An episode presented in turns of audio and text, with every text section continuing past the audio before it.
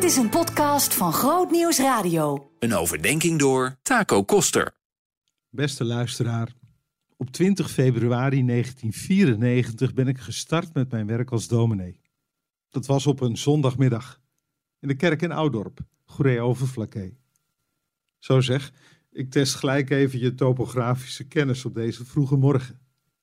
Voor de rekenaars onder ons, ik ben vandaag dus 30 jaar en één dag als dominee, als voorganger werkzaam.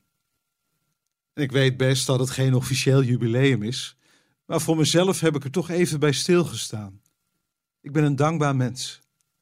En ik ben dankbaar voor de kerk. Ik zie dat Gods geest aan het werk is en mensen in beweging brengt. Een poosje terug had ik nog een gesprek met iemand die aan Alfa had meegedaan.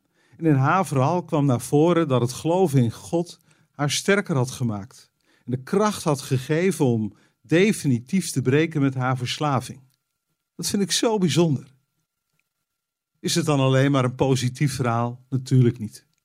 Ik ken ook verhalen van mensen die teleurgesteld zijn geraakt in de kerk. En meer algemeen gezegd, wat zijn er veel dingen fout gegaan in de kerk. We hebben in het verleden slavernij goed gepraat. We hebben tot op de dag van vandaag mensen beschadigd die niet voldeden aan de norm. We hebben de andere kant op gekeken in situaties van onrecht. En we hebben onderling eindeloos veel ruzie gemaakt.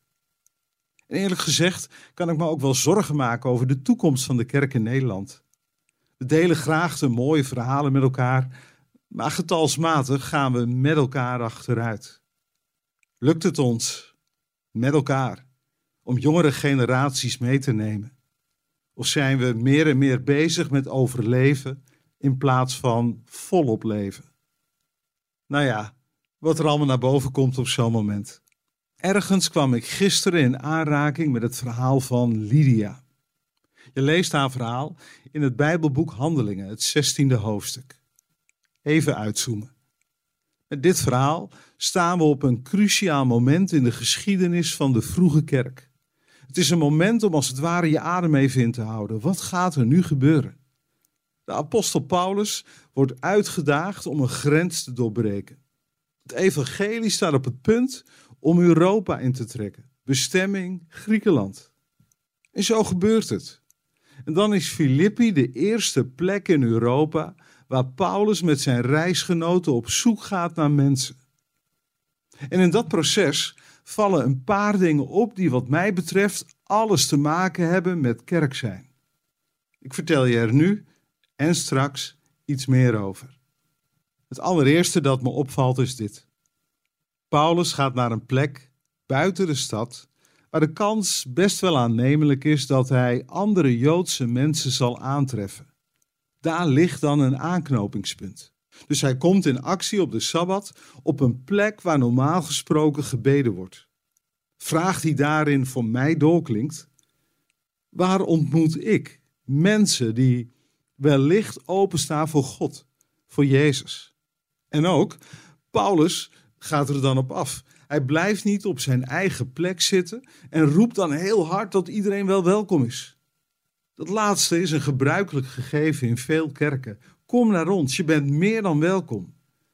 Dat is mooi. Maar Paulus gaat dus een stap verder en ik wil hem daarin volgen. Ga nou eens bewegen buiten de bubbel van je eigen kerk. Ontmoet andere mensen en ga met ze in gesprek. Luister naar de verhalen van anderen. Zorg dat je op de plekken bent waar gezocht wordt naar hoop, naar zingeving. Hoe doe jij dat vandaag? Straks meer.